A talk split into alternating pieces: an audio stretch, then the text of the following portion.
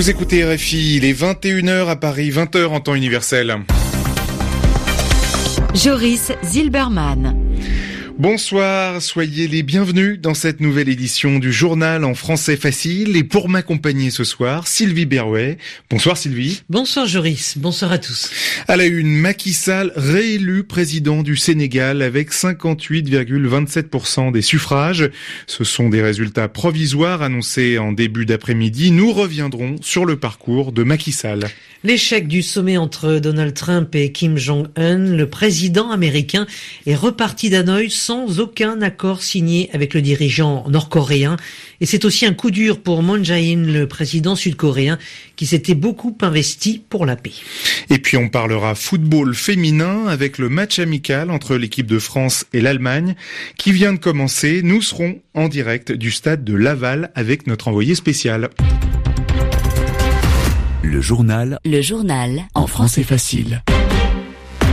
Au Sénégal, Macky Sall a réussi son pari. Le président sénégalais sortant a donc été réélu dès le premier tour avec 58,27% des suffrages, des voix exprimées lors du scrutin présidentiel du 24 février. Ce sont des résultats provisoires, attention, qui ont été proclamés par la Commission nationale de recensement des votes au pouvoir depuis 2012, Macky Sall a devancé, il est passé devant l'ancien Premier ministre Idriss Seck qui a obtenu lui 20,5% des voix. Viennent ensuite le député Ousmane Sonko avec 15,67% des voix et puis Issa Sall avec 4,07% et Madi Kenyan avec 1,48%. Ces quatre candidats malheureux de l'opposition ont contesté aujourd'hui ces résultats Ils ont, en théorie, trois jours pour déposer un recours devant le Conseil constitutionnel, mais ils ont décidé de ne pas le faire. Revenons sur le parcours du président réélu Macky Sall avec William Delesseux à Dakar. Macky Sall, 57 ans, président depuis 7 ans, emporte la majorité absolue des suffrages exprimés. C'est maintenant officiel ce jeudi. Il a réussi son coup KO, emporté la majorité absolue des suffrages des citoyens. Le résultat d'une campagne menée tambour battant. Le président candidat n'a rien laissé au hasard.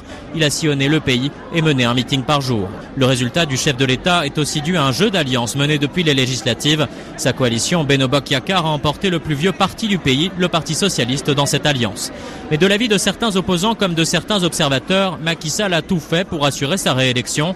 Une réélection aussi en l'absence de deux candidats que sont Karim Ouad et Khalifa Sall. Macky ancien ministre d'Abdoulaye Wade, né à Fatik, sera donc au pouvoir de nouveau pendant cinq ans. Il compte mettre en place la deuxième phase de son plan Sénégal émergent, son plan d'investissement public dans le pays, de construction d'infrastructures. Autre défi du président, restaurer le dialogue politique, restaurer le consensus sénégalais. Un dialogue devenu quasi impossible, ont relevé certains observateurs. William Delesseux au QG de Macky Dakar, RFI. Le Pakistan va libérer demain le pilote d'un avion de chasse indien. C'est un geste de paix, a annoncé Imran Khan, le premier ministre pakistanais.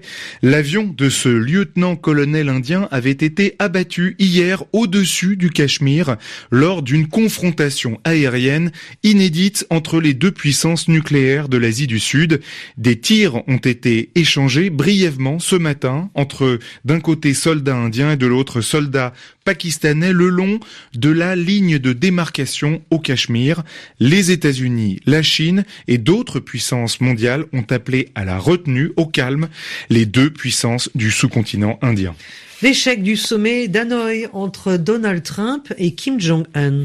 Aucun accord n'a été signé sur la dénucléarisation, le désarmement nucléaire de la Corée du Nord entre le président américain et le dirigeant nord-coréen. Pour Donald Trump, Kim Jong-un en a trop demandé, à savoir une levée totale des sanctions avant de commencer le désarmement nucléaire. Mais c'est peut-être plus compliqué.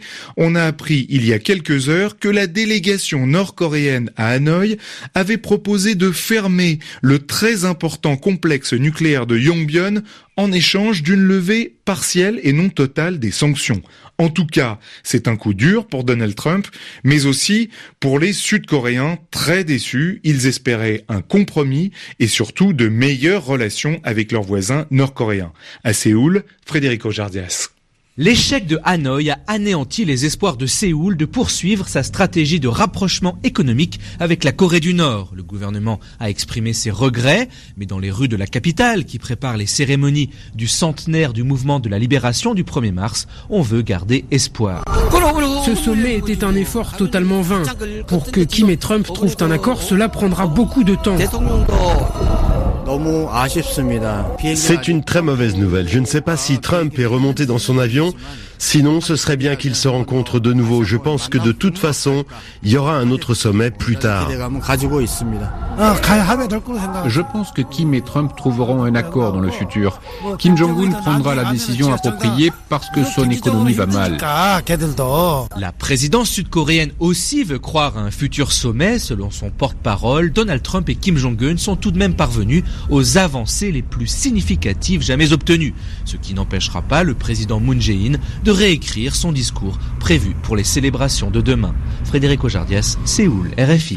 En Libye, un accord a été obtenu euh, sur la nécessité euh, d'organiser des élections générales. Un accord entre les deux autorités rivales qui se partagent la Libye. D'un côté, euh, Fayez al-Sarraj, le chef du gouvernement d'union nationale, et de l'autre, le maréchal Khalifa Haftar, l'homme fort de l'Est du pays.